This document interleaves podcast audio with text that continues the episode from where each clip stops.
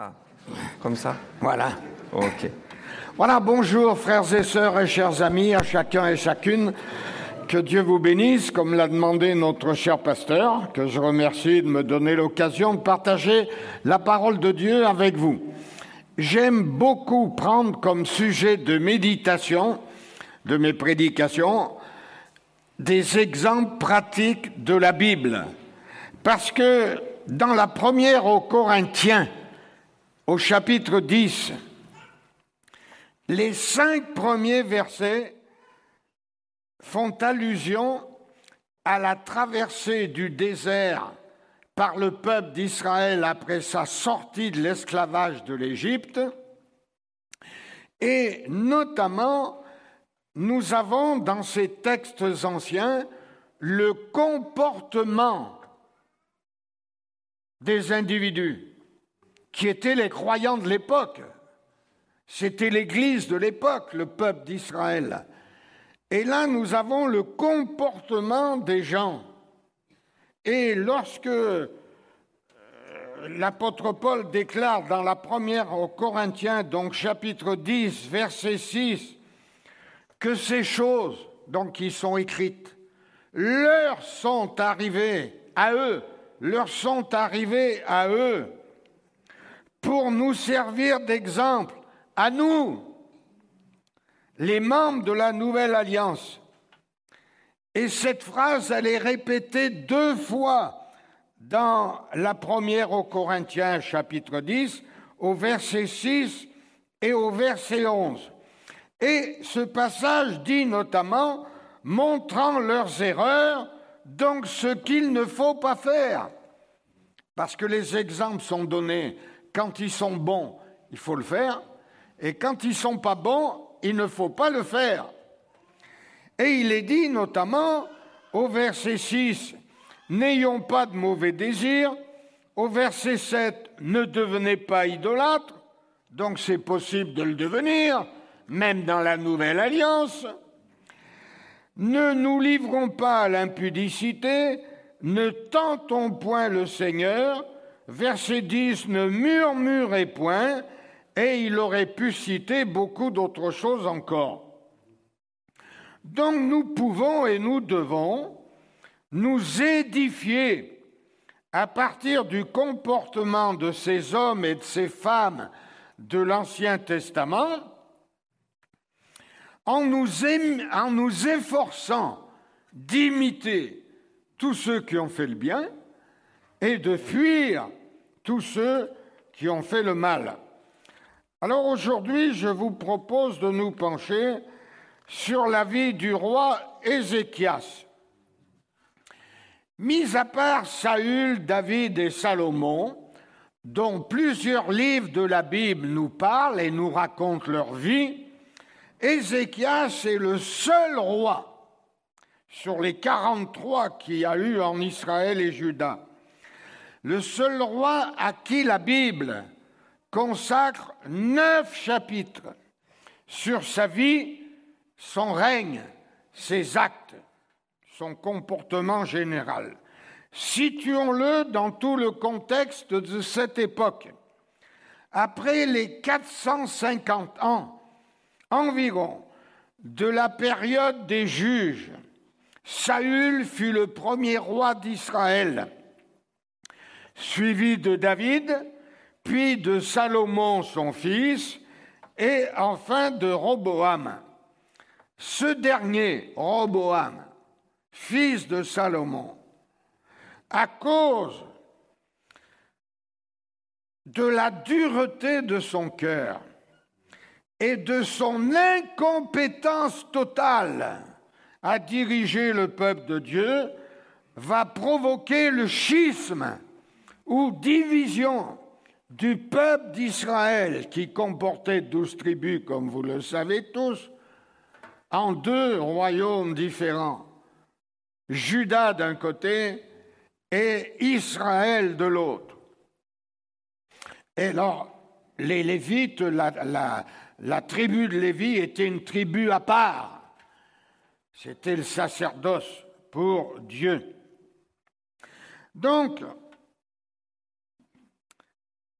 du côté de la tribu de Judas, il y aura toujours un descendant de père en fils, sauf une ou deux exceptions, où une fois ça a été un frère et une fois la, la mère d'un roi. Bon, il y aura donc toujours un descendant sur le trône selon la promesse formelle que Dieu avait faite à Abraham. Mais du côté d'Israël, il y aura au maximum quatre descendants successifs. Et il y aura du côté d'Israël beaucoup de suicides, beaucoup de coups d'État, des, choses abominables. Quoi. Pourquoi? Parce que ces gens ont décidé de marcher dans le péché, non pas conformément à la parole de Dieu.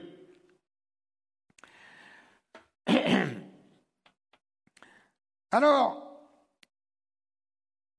Ézéchias est donc le dixième roi après David, le huitième après le schisme. Son nom signifie la force de l'Éternel, ou ma force, c'est l'Éternel, ou encore puissance de l'Éternel. Son père s'appelait Akaz, qui signifie qui prend, qui possède, ou l'Éternel conduit, ou encore il a soutenu. Maintenant, nous allons lire dans le deuxième livre des rois, chapitre 18, verset 2. Ézéchias avait 25 ans lorsqu'il devint roi, et il régna 29 ans à Jérusalem, donc il est mort à 54 ans. Il fit ce qui est droit aux yeux de l'Éternel, et Dieu lui-même fait un éloge peu courant de ce roi dans le deuxième livre des rois au chapitre 18, versets 4 à 18. On va en lire quelques versets seulement. Hein. Ézéchias fit disparaître les hauts lieux, brisa les statues, abattit les idoles, mit en pièces le serpent d'airain que Moïse avait fait pendant la traversée du désert, car les enfants d'Israël avaient jusqu'alors brûlé des parfums devant lui. On l'appelait ce serpent Nehushtan. Il mit sa confiance en l'Éternel, le Dieu d'Israël. Écoutez bien, et parmi tous les rois de Juda qui vinrent après lui ou qui le précédèrent, donc David et Salomon y compris. Hein. Bon, il n'y en eut point de semblable à lui. Il fut attaché à la parole de l'Éternel, il ne se détourna point de lui, et il observa les commandements que l'Éternel avait prescrits à Moïse. Et l'Éternel fut avec Ézéchias qui réussit dans toutes ses entreprises. Jésus a dit, je suis avec vous tous les jours jusqu'à la fin du monde. Alléluia. Il se révolta contre le roi d'Assyrie et ne lui fut plus assujetti. Il battit les Philistins jusqu'à Gaza et ravagea leur territoire depuis les tours des gardes jusqu'aux villes fortes, etc., etc. Maintenant, dans le deuxième livre des Chroniques, le chapitre 29 en entier nous raconte que dès la première année de son règne, il n'a pas attendu, il n'a pas différé en disant on verra demain, hein.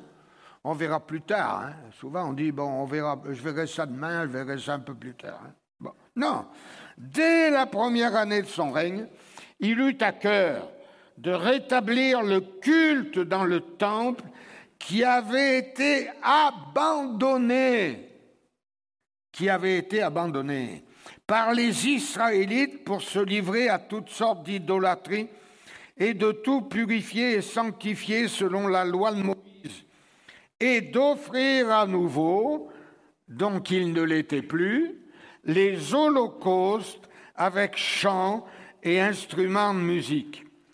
Et les chapitres 30 et 31, toujours du deuxième livre des Chroniques, signalent qu'il envoya des messagers dans tout Israël pour que tout le peuple vienne à Jérusalem célébrer la Pâque qui ne l'était plus depuis huit générations. Et le verset 26 du chapitre 31 proclame, Il y eut à Jérusalem de grandes réjouissances. Et depuis le temps de Salomon, rien de semblable n'avait eu lieu dans Jérusalem. Est-ce que vous vous rendez compte du réveil provoqué par un seul individu et qui n'a que 25 ans C'est jeune, il n'avait pas beaucoup d'expérience, mais son zèle, vous voyez, l'a poussé à entraîner tout le peuple d'Israël dans les voies du Seigneur tout à nouveau. La conclusion de ces trois chapitres glorieux se trouve au chapitre 31, toujours du deuxième livre des Chroniques, versets 20 et 21. Voilà ce que fit Ézéchias dans tout Juda. Il fit ce qui est bien, ce qui est droit, ce qui est vrai devant l'Éternel son Dieu. Il agit de tout son cœur et il réussit dans tout ce qu'il entreprit en recherchant son Dieu pour le service de la maison de Dieu, pour la loi et pour les commandements. Donc, si on résume hein, la vie de cet homme, eh bien, c'est différentes choses. On peut dire que il a déployé son zèle pour l'Éternel, il a cherché en permanence la gloire de Dieu, en faisant et en pratiquant, comme nous l'a rappelé notre pasteur tout à l'heure, en pratiquant ce qu'il croyait. La véritable vie chrétienne, la vraie foi, c'est pas seulement des paroles, c'est aussi des actes. Et certainement qu'il a reçu du Saint-Esprit le témoignage qu'il était agréable à Dieu et pourtant, il n'avait pas eu un bon exemple en la personne de son propre père, le roi Akaz, dont il est écrit dans le deuxième livre des rois, au chapitre 16, et dans les versets 2 à 4, donc son père, son père Akaz. Akaz ne fit point ce qui est droit aux yeux de l'Éternel son Dieu, comme avait fait David il marcha dans la voie des rois d'Israël. Et même il fit passer son fils par le feu. Vous vous rendez compte? Brûler son fils. Euh, vraiment. Hein. Suivant les abominations des nations que l'Éternel avait chassées devant les enfants d'Israël, il offrait des sacrifices et des parfums, bien sûr aux idoles, hein, sur les hauts lieux, sur les collines et sous tout arbre vert. Alors, vous voyez la différence entre le Père et le Fils. Hein? Alors, le proverbe humain tel Père, tel Fils est formellement contredit par la parole de Dieu. Hein et dans tous ces rois d'Israël, il y a des fils qui ont eu un mauvais exemple en la personne de leur père et qui ont marché droit devant Dieu. Et il y en a eu, au contraire, qui ont eu un père avec un bon exemple, un bon témoignage, et qui ont été des, rois abominables. Voyez? Voilà. Maintenant, nous sommes obligés de remarquer que dans la vie chrétienne, ça ne va pas toujours, tout le temps, comme sur des roulettes. Et il y a une denrée incontournable, c'est la mise à l'épreuve c'est l'adversité. Parce que ces choses sont indispensables à notre progrès spirituel. Dieu aurait pu nous en dispenser, mais l'épreuve, la difficulté, l'adversité, elle est nécessaire pour les progrès du chrétien isolément, personnellement, est nécessaire à tout le peuple de Dieu en tant que corps de Christ. Maintenant, 2 Chroniques, chapitre 32, verset 1er, commence par ces mots très significatifs. Après ces choses, après ces choses, donc toutes les bonnes choses, tout ce qui était formidable, agréable à Dieu, après ces choses. Et ces actes de fidélité, Sanchérib, roi d'Assyrie, assiégea les villes fortes de Juda de façon à les rendre inefficaces et de s'attaquer ensuite à Jérusalem. Le fait que nous pratiquions le bien et tout ce qui est agréable à Dieu ne nous dispensera jamais de l'épreuve et n'est en aucune manière une protection contre l'épreuve. Je répète, le fait que nous pratiquions fidèlement les œuvres que Dieu a préparées d'avance ne nous dispense pas de l'épreuve et n'est en aucune manière une protection contre elle. Le plus fidèle et le plus obéissant des chrétiens doit, pour progresser et grandir spirituellement, être soumis à des épreuves et des tribulations diverses. Elle me dit, M. Bazin, pas encourageant ça. Hein. ah, mais ouais, mais c'est l'écriture. Hein. Jacques, chapitre 1er, versets 2 à 4.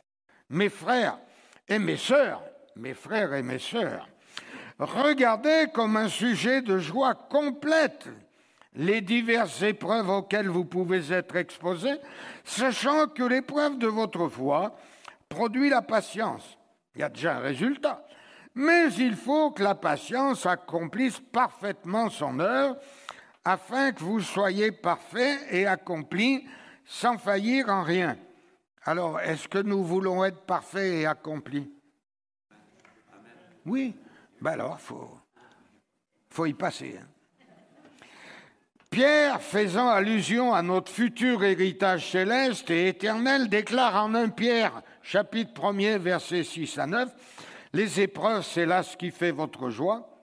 Quoique maintenant, puisqu'il le faut, vous soyez attristés pour un peu de temps par diverses épreuves, afin que l'épreuve de votre foi, plus précieuse que l'or périssable qui cependant est éprouvé par le feu, ait pour résultat, parce voilà, il y a un but, voilà le but, le but recherché par Dieu quand il nous soumet aux épreuves, c'est qu'après il y ait la louange, la gloire et l'honneur lorsque Jésus-Christ apparaîtra.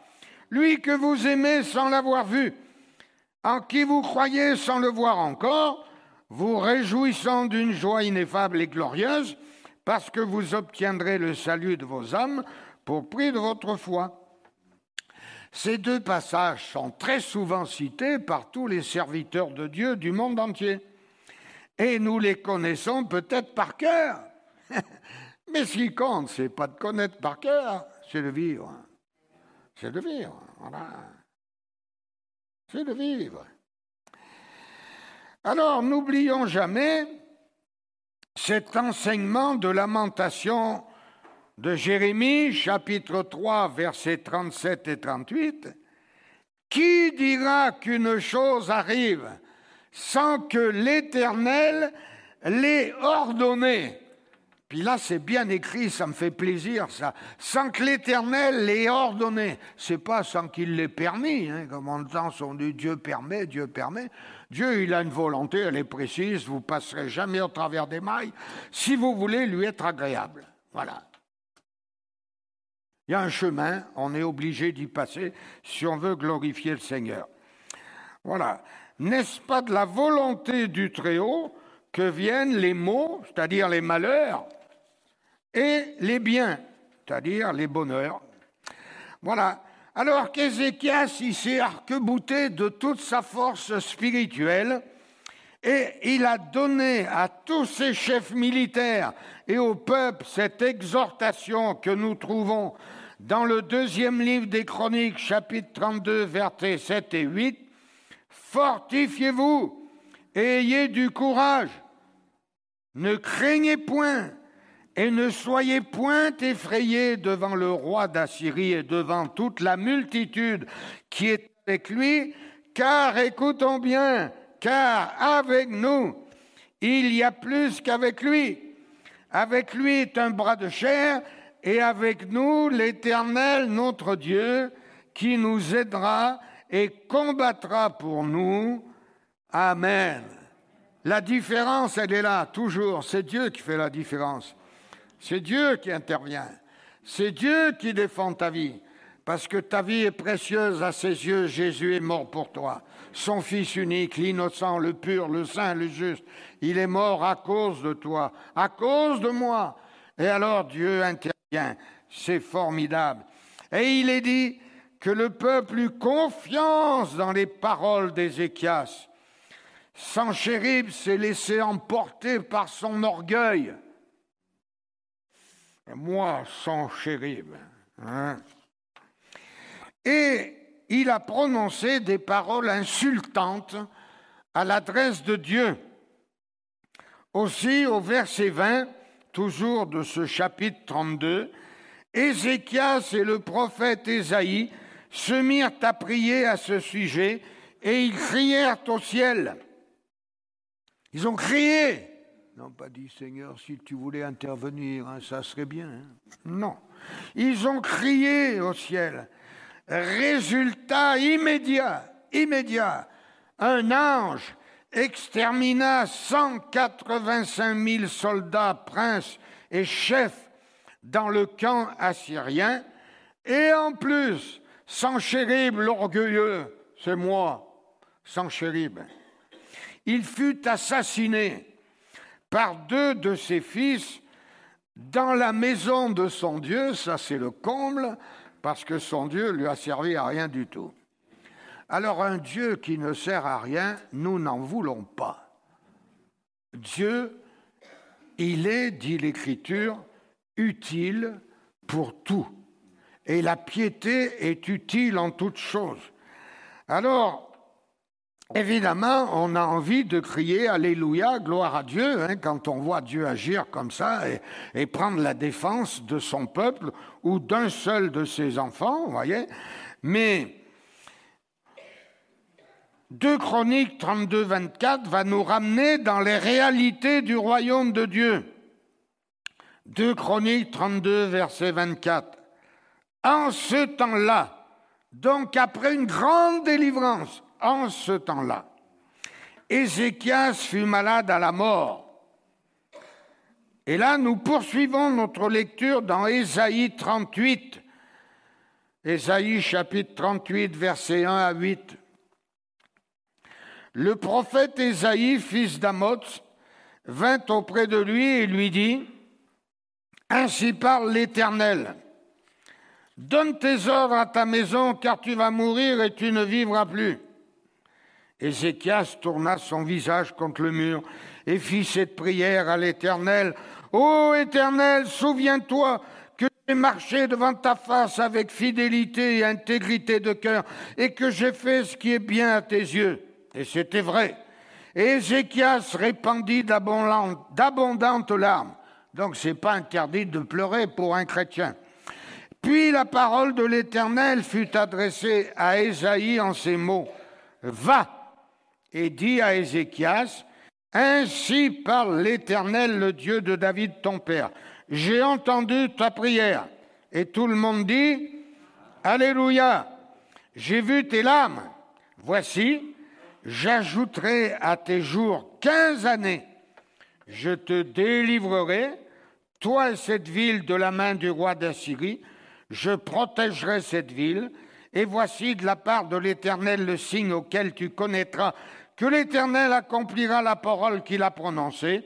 Je ferai reculer de dix degrés en arrière avec le soleil l'onde des degrés qui est descendue sur les degrés d'Akaz, et le soleil recula de dix degrés sur les degrés où il était descendu.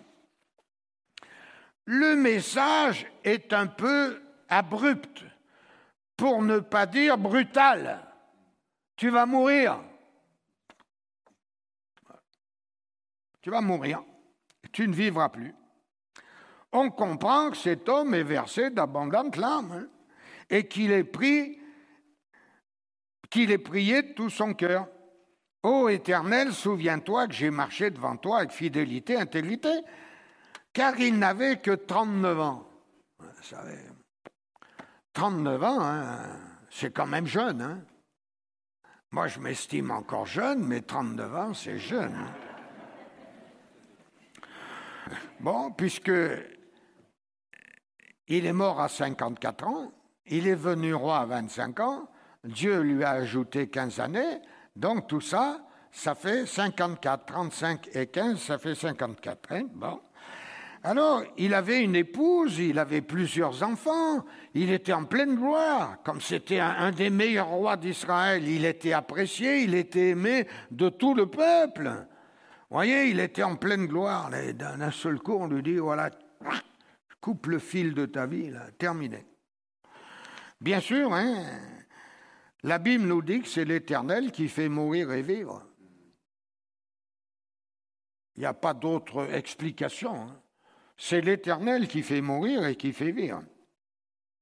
Et Ésaïe 38, versets 9 à 20 est le seul passage qui mentionne le magnifique cantique d'action de grâce et de reconnaissance euh, que euh, euh, qu'Ézéchias l'a prononcé après sa guérison. C'était une coutume en Israël de prononcer un cantique après une délivrance après un exploit. C'était une coutume. Et c'était un cantique d'action de grâce, bien sûr, qui était d'ailleurs d'une manière très poétique. Premièrement, après que l'Éternel ait noyé toute l'armée de Pharaon dans la mer Rouge, Moïse et Marie, sœur d'Aaron, ont composé un cantique, Exode 15, versets 1 à 21. Deuxièmement, le peuple, après que l'Éternel leur eut donné de l'eau à boire à Beersheba, Nombre, chapitre 21, versets 17 et 18. Troisièmement, le cantique dit de Moïse, peu de temps avant sa mort, Deutéronome 32, versets 1 à 43. Quatrièmement, Déborah, la prophétesse, et Barak, le juge en Israël, après la victoire sur Jabin, roi de Canaan, Juge chapitre 5 en entier. Cinquièmement, Anne la stérile, mais future mère du prophète Samuel, après la naissance de son fils, 2 Samuel chapitre 1er, versets 17 à 27. Sixièmement, cantique de David, après que l'Éternel lui délivrait de tous ses ennemis, 2 Samuel chapitre 22 en entier.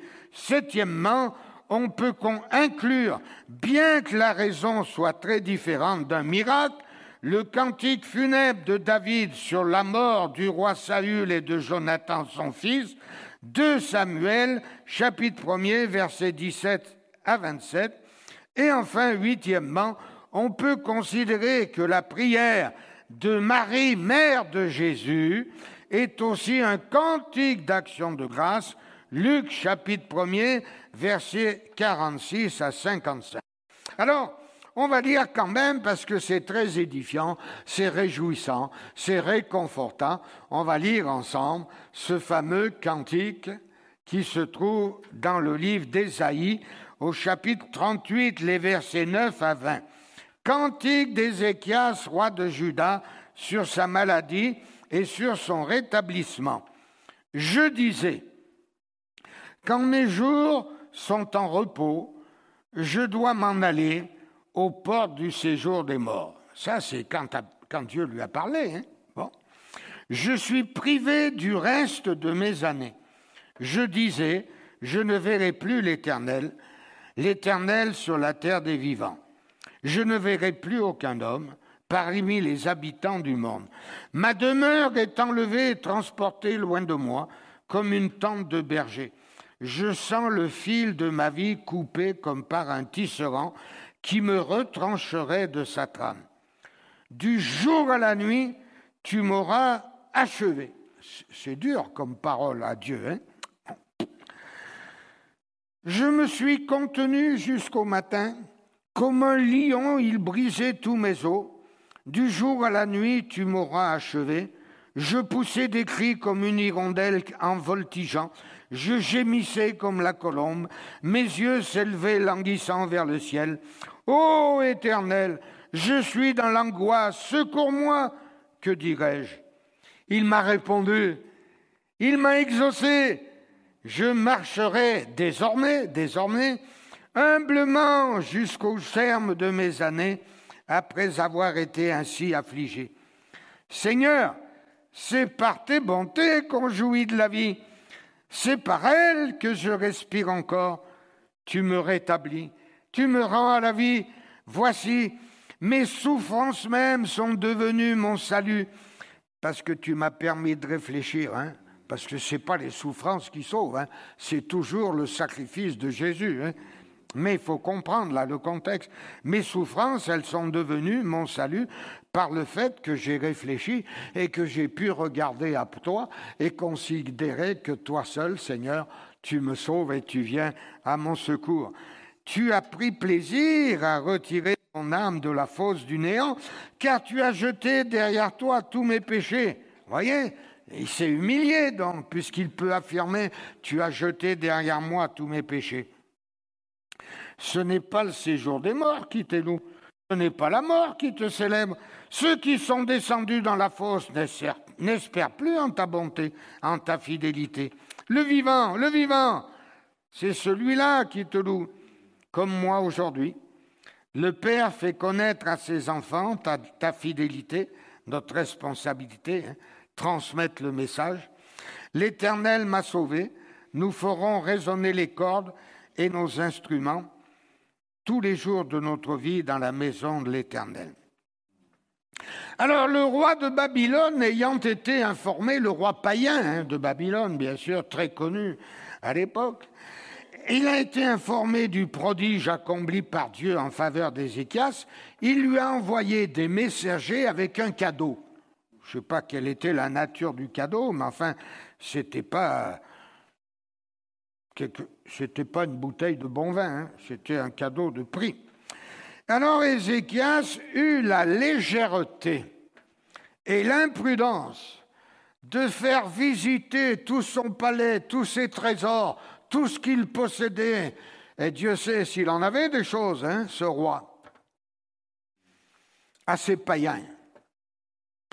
Jésus a bien prévenu hein, en Matthieu 7, 6, ne donnez pas les choses saintes aux chiens et ne jetez pas vos perles au pourceau de peur qu'ils ne les foulent aux pieds, ne se retournent et ne vous déchirent.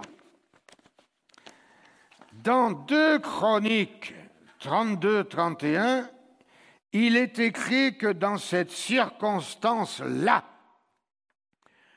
Dieu abandonna Ézéchias pour l'éprouver afin de connaître tout ce qu'il y avait dans son cœur. Dieu l'abandonna pour le mettre à l'épreuve.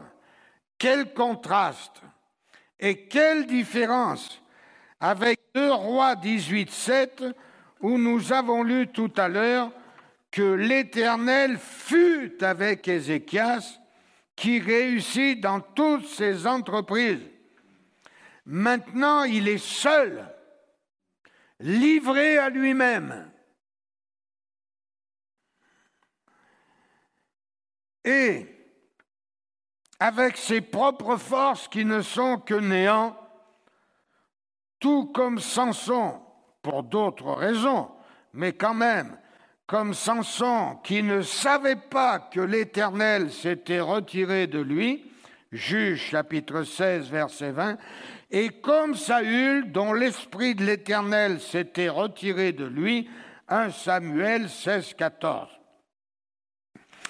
Et quand nous avons lu que c'était afin de connaître tout ce qu'il y avait dans son cœur, il est bien évident que cela concernait Ézéchias lui-même, parce que j'espère que nous sommes tous bien convaincus que Dieu connaît toutes choses à l'avance.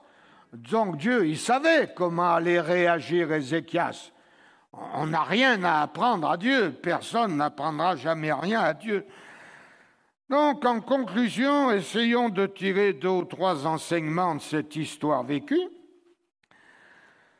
Premièrement, malgré sa jeunesse, Ézéchias avait 25 ans, je le rappelle, un disciple de Jésus, homme ou femme, qui se confie pleinement en Dieu, peut faire ce qui est droit aux yeux de l'Éternel et être un exemple pour tous les autres. Deuxièmement, par sa foi, par sa persévérance, par son courage, il a su entraîner les autres dans son sillage et marquer son époque. Nous sommes dans les temps de la fin, des temps difficiles où nous devons, face à l'indifférence, à l'insouciance, à l'inconséquence et au péché sous toutes ses formes, nous devons manifester des œuvres de lumière et de justice afin d'arracher à la condamnation éternelle des âmes sincères qui se trouvent encore dans les ténèbres et l'ignorance pour leur faire découvrir Jésus-Christ, leur unique sauveur. Et troisièmement, je terminerai là-dessus, souvenons-nous toujours que nous devons marcher humblement avec notre Dieu et ne nous laissons jamais envahir, emporter par l'orgueil qui mène toujours à la ruine. Que Dieu nous bénisse, chacun en particulier.